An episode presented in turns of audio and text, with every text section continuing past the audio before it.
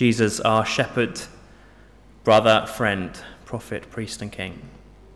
As we listen to your word, please would you be with us. Please give me the lips of one who has been taught by you, and give us all hearts that are humble and tremble at your word and want to love you and trust you.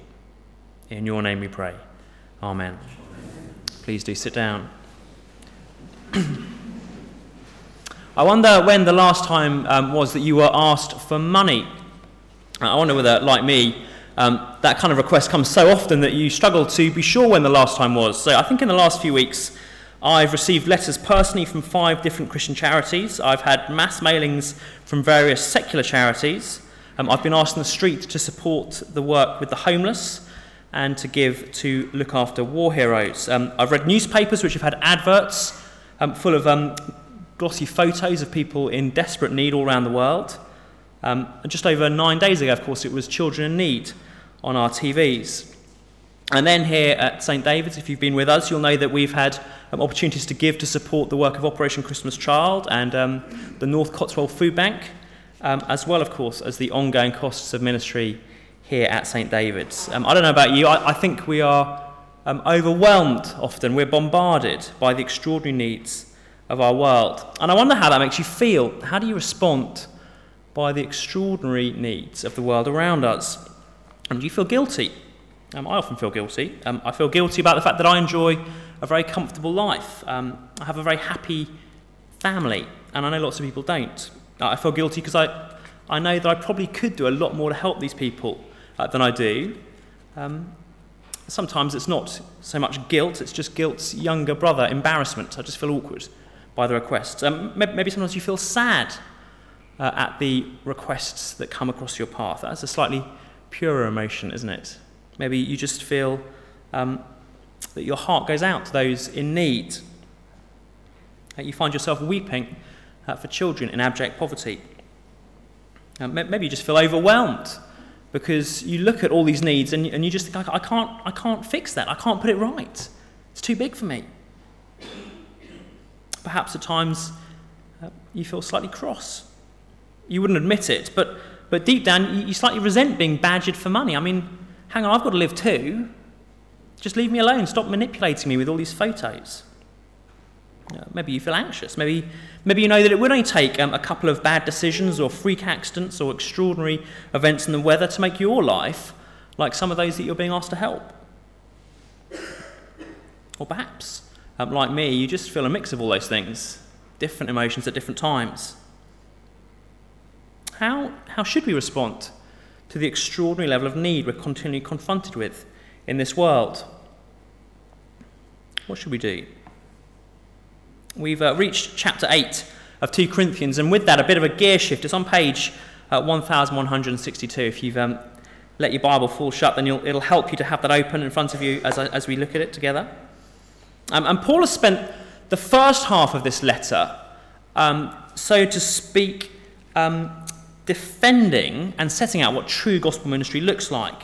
And he's been urging this, this young church to remain faithful to the ministry that he's been performing. But now, in chapter 8, he starts to address some issues in the life of the church. And the first thing he talks about is giving. Um, I think it's a, it's a slightly complicated situation, but I'm sure we can get our heads around it.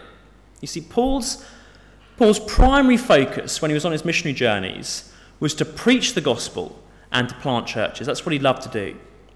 But a kind of a second string to his bow, a, a secondary concern that he had, uh, was to persuade churches, once they're established, um, to send money back to the mother church in Jerusalem, which was struggling in dire poverty.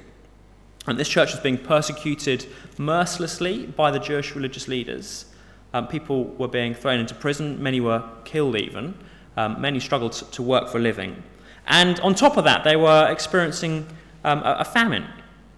And so Paul uh, wanted to send money back to this place where the gospel had first begun. Well, about a year before Paul wrote 2 Corinthians, the church in Corinth had decided to start gathering a collection of money to send back to Jerusalem. But um, the months have gone past, and that initial goodwill has slightly petered out. All those pledges, all those good intentions, they've just slightly evaporated. They've lost their way. I guess we can relate to that, can't we? I mean, I, mean, I guess, I guess we often uh, make a resolution that we don't go through with. I mean, I mean, I wonder whether back in September you, you thought that you'd revisit your giving, but actually you've never quite got round to it. Well, as Paul sits down to pen 2 Corinthians, he knows he has to talk to them about giving and good intentions and seeing things through to completion. But I wonder if you noticed what was slightly unusual about Paul's approach. I wonder if you noticed the one thing that doesn't get mentioned in these 15 verses as Mark read them.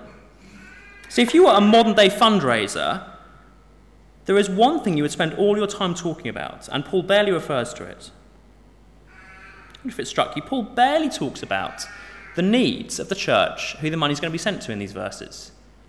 It's extraordinary, isn't it? He barely touches on it. He focuses on something completely different as the basis for Christian giving. So, what does he focus on? Well, he begins by taking them to the far north of Greece, to a group of churches up there in Macedonia. And he talks about the model of the Macedonian churches because he wants to teach them, which is our first point this evening, that God's grace makes us generous. God's grace makes us generous. It is pretty extraordinary what's happened in these churches up in Macedonia. So just look with me at verse 2. Out of the most severe trial, their overflowing joy and their extreme poverty welled up in rich generosity. So, what's the experience of this church? Well, severe trials, likely being persecuted for their faith.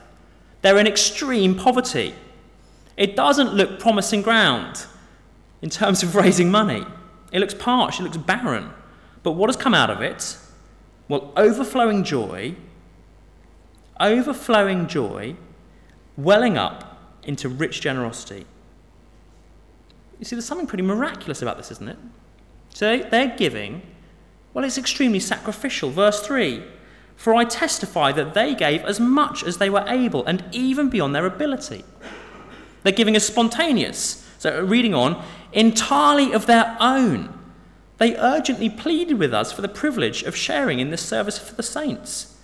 See, Paul didn't dare ask them for money given how poor they were. But they've come knocking at his door, saying, Please let us give, please. It's true generosity, isn't it? It's an amazing thing. If you're not a Christian here this evening, I wonder how you explain it. If you are a Christian, I wonder how you explain it. I wonder how it makes sense to you. There is something miraculous about this level of generosity. So I, I, think we all know deep down that being generous is a good thing. I mean, would you rather be described as a generous person or a stingy person? I, I suspect most of us would rather be generous people. We know generosity is a good thing, and yet it does not come naturally to the human heart. Our natural instinct is to take and not to give. See, we see things, they look good to us, we want them, and we take them. Inside the human heart, that there's a continual lust for more. It's what our whole economy is built upon. And that is why true generosity is just not natural. So, um, I wonder if you know how much money was raised um, nine days ago at Children in Need. Uh, apparently, on the night, they raised a record £26.7 million. Now, I don't want to criticise that. I think that's an amazing amount of money. Uh, I think people went to extraordinary lengths to raise that money. I hope that the money will do a lot of good. Uh, but let's just put that figure into context. I wonder if you know how much money was spent on the national lottery that week. £65 million. That extraordinary? Nearly three times as much money was spent that week on the national lottery as was given to children in need. And not just that week, every week, unless it's a rollover, when it's more likely to be in excess of 100 million spent on the lottery. See, our natural instinct is not to give, it's to take. Here's another stat. I wonder if you know how much it would cost to solve the problem of world hunger. Apparently, it would be something in the region of 20 billion pounds a year.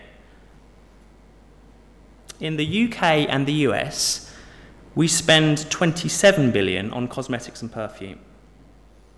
In this country alone, we spend £23 billion a year on beer.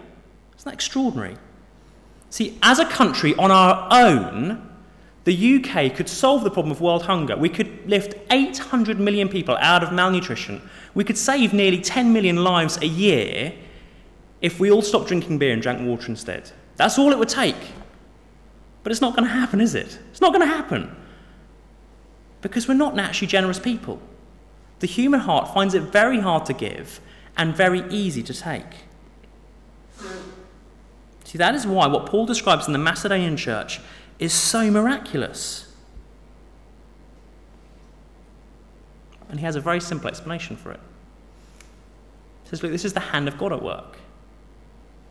This is God's grace. Look with me at 8, verse 1. And now, brothers, we want you to know about the grace that God has given the Macedonian churches. Grace, um, it's a Bible word uh, for God's unconditional, unmerited, unearned, extravagant gift. And what is the gift that God has given the Macedonians? It's their generosity. Isn't that striking?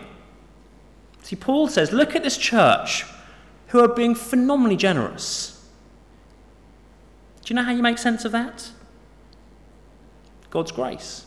God has given that generosity to them. It's a gift. It's not their great moral achievement, it's a gift.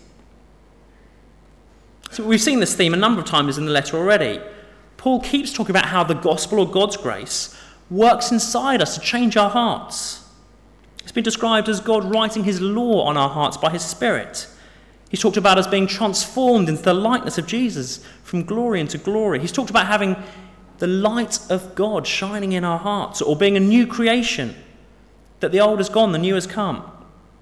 Time and again, Paul wants to hammer into these Corinthians that it is God who takes our stingy, self obsessed, greedy hearts and by his grace begins to turn them out. He begins to make us generous. See, God's grace makes us generous. That's what the Macedonian model teaches us. But how? How does that work? Our second point. Jesus' grace has made us rich. Verse 9 is the verse that Steve pointed out at the beginning of the service. 8 verse 9. For you know the grace of our Lord Jesus Christ, that though he was rich, yet for your sakes he became poor, so that you, through his poverty, might become rich. I wonder if you know who the richest man on the face of the planet is. Uh, you may well do. He's a Mexican called Carlos Slim. Uh, I'm not sure he is that slim, but Carlos Slim is his name. Um, he's made a lot of money from telecommunications. Um, and I mean a lot of money. He's currently worth $69 billion. Um, and I think he's had a bad year because last year he was worth $74 billion. When Paul says that Jesus Christ was rich, he's not talking in terms of Carlos Slim wealth. That's just peanuts. See, Jesus Christ, the eternal Son of God, is the one through whom and for whom the universe exists. Everything belongs to Him. Everything. See, Carlos Slim's wealth is a minuscule part of a tiny fraction of a percentage point of the material wealth that belonged to Christ. And I guess that probably isn't what Paul has in mind when he says that Jesus was rich. See, because Jesus enjoyed riches that money could never buy. Jesus dwelt in eternity, which meant that death and old age could never hurt him. How much would people pay for that nowadays? See, Jesus had such a weight of glory that even angels would shield their eyes because they couldn't bear to look at him. So glorious was he. Jesus lived in the continual presence of his Father which meant that he enjoyed the most intense and unending joy, far beyond anything we could ever imagine. Jesus enjoyed riches that money could never buy. He was rich beyond all comprehension, but he became poor. He shed his glory. He, he took a human nature to himself he became a tiny bundle of cells inside a mother's womb. As soon as he was born, he was laid in a manger and shortly after became a refugee. During his three years of ministry, he had no home. We've got no record of him owning anything apart from the clothes that he stood up in. But again, that probably isn't what Paul has in mind when he talks about Jesus becoming poor. Because the true poverty that Jesus experienced was on the cross. As the nails were hammered through his bones, pinning him to those beams of wood, he lost everything. He was stripped bare. He was put through the most excruciating pain. His life was slowly sucked out of him. And worst of all, his relationship with his father was dashed to pieces. He hung there alone and forsaken. Where for eternity he'd only known the love and delight of his father, he now experienced the full force of God's anger and hatred. See, Jesus gave up everything. It was, it was literally hell for him. Jesus Christ, though he was rich, became poor. It is the single most tragic riches to rags story you'll ever come across. But it's also the most wonderful. See, why did he do it? Why did he do it? Did you see those three words in the middle of the phrase that we've been looking at? Verse 9. For you know the grace of our Lord Jesus Christ, that though he was rich, yet for your sakes he became poor. For your sakes. For you. He did that for you. He was richer than your wildest dreams, and he forfeited it all willingly. He became poorer than your worst nightmare for you, so that you, through his poverty, might become rich. See, Jesus' experience on that cross should have been ours. If we were to find ourselves standing before God on the final day outside of Jesus, then we'd be found spiritually bankrupt. We'd have the most crushing debt resting on us for the way that we've treated him. We'd be facing a debt that we could never repay. See, we deserve an eternity in hell. We, we deserve the torment of having everything stripped away from us. We deserve to live in such abject poverty that that a slum would look like a millionaire's mansion. But Jesus became poor for you, so that you could be rich, so that you could be forgiven totally and forever, so you could be a child of God, so you could have His Spirit within you. So that you could receive the promise that he gives to all his children that he will meet all your needs according to his glorious riches in Christ Jesus. So that he could give you a home in heaven that could be never taken from you. And so he could work in you a character that was radiant and perfect and pure. So that you could live forever in glory. Jesus' grace has made you rich. So imagine this. Imagine that um, tomorrow morning, Carlos Slim calls you up and he offers to give you his entire fortune, all $69 billion of it, if you'll only give up your relationship with Jesus. Or if you're not a Christian, he'll give you that entire fortune if you simply promise never to give your life to Christ. What would you do? What would you do? Just, just think for a moment of everything you could do with $69 billion. Would you consider it? Would you weigh it up as a swap? If you would, then you've not even begun to grasp how rich Jesus has made you. And you've not begun to grasp how poor you are without him. See, Jesus' grace has made us rich. And that's why his grace can make us generous. If you're overwhelmed by the extravagance of Jesus' generosity to you, then of course you'll want to be generous in turn. But this is more than just following his example. See, if you have a sense of the true riches that Jesus has lavished upon you, then you'll find yourself wonderfully liberated, free to give. Because you'll know that however much you give of yourself, you'll never exhaust what Jesus gave you first. If you've tasted what true riches look like, well, you know that you'll never be poor again. You're free to give. God's grace makes us generous because Christ's grace makes us rich.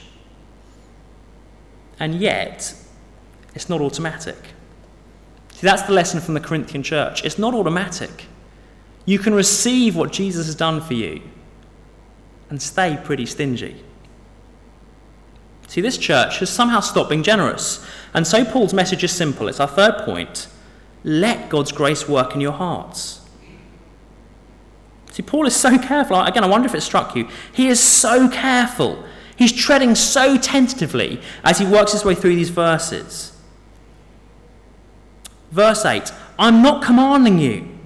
Verse 10 Here's my advice about what is best for you in this matter. See, Paul never gives advice. Paul has authority to give commands from the Lord Jesus. When he gives advice, well, you're free to accept it or reject it. But that's the point. Paul knows that their, their giving, their generosity, has to be a free act from their hearts. He can't force it out of them. It won't do them any good if they write a huge check through clenched teeth. Paul cannot simply command them to give, which is why he takes so much trouble in, in verses uh, 11 to 15, and in fact the rest of the chapter, to answer the questions and the misgivings that the Corinthians might have about this collection. So, for those who are saying, um, I've hardly got anything, Paul. I've hardly got anything to give. He says in verse 12, if the willingness is there, the gift's acceptable according to what one has, not according to what he does not have. It's like the widow's mite. Actually, I guess it's like the Macedonian church. The check they wrote probably didn't have many zeros on it. See, it's not about the size of the check, it's about whether your heart is moved by the grace of God. See, Paul tackles all their concerns, but at the end of the day, he's clear. It is vital for this church's spiritual health, it is for their best that they let God's grace work in their hearts to bring about generosity. That's what he's saying in verse 7. Just as you excel in everything, in faith, in speech, in knowledge, in complete earnestness, and in your love for us, he says, You're great at all these things. See that you also excel in this grace of giving. Would that be true of us? Do we excel in the grace of giving? Let God's grace work in you.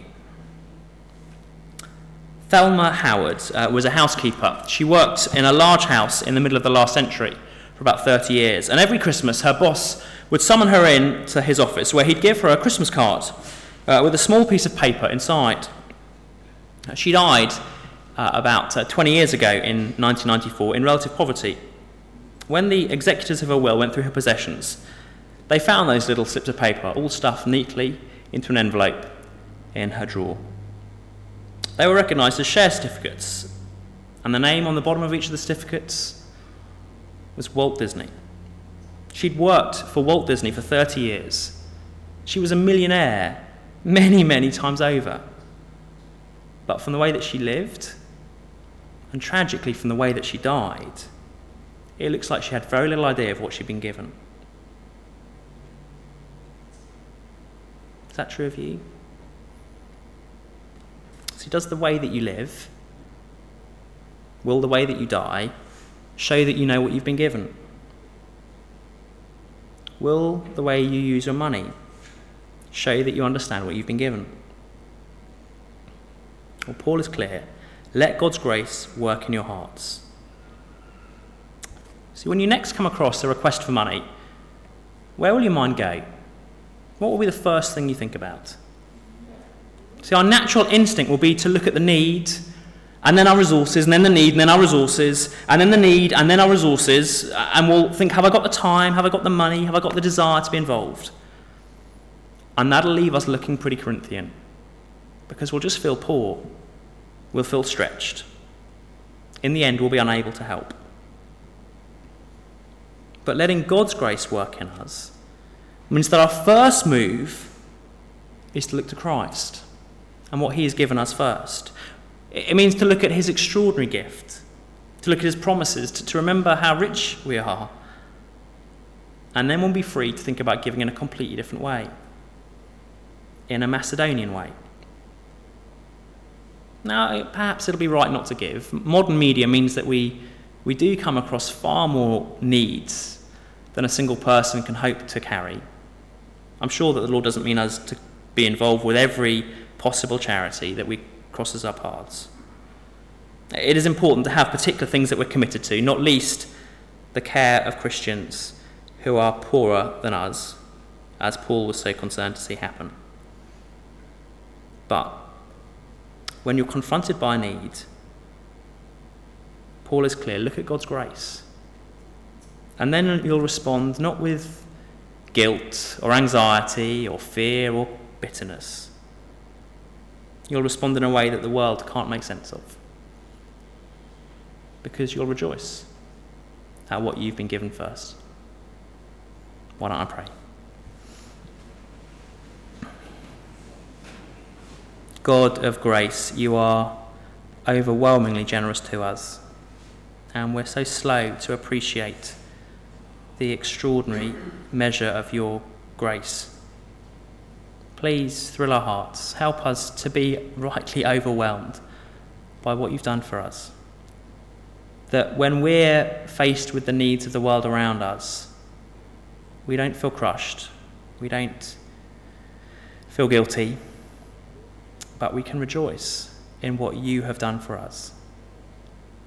That we'll be free to think about serving and giving and generosity in a way that reflects Christ and not the selfish hearts that we know are our own. In Christ's name we pray. Amen.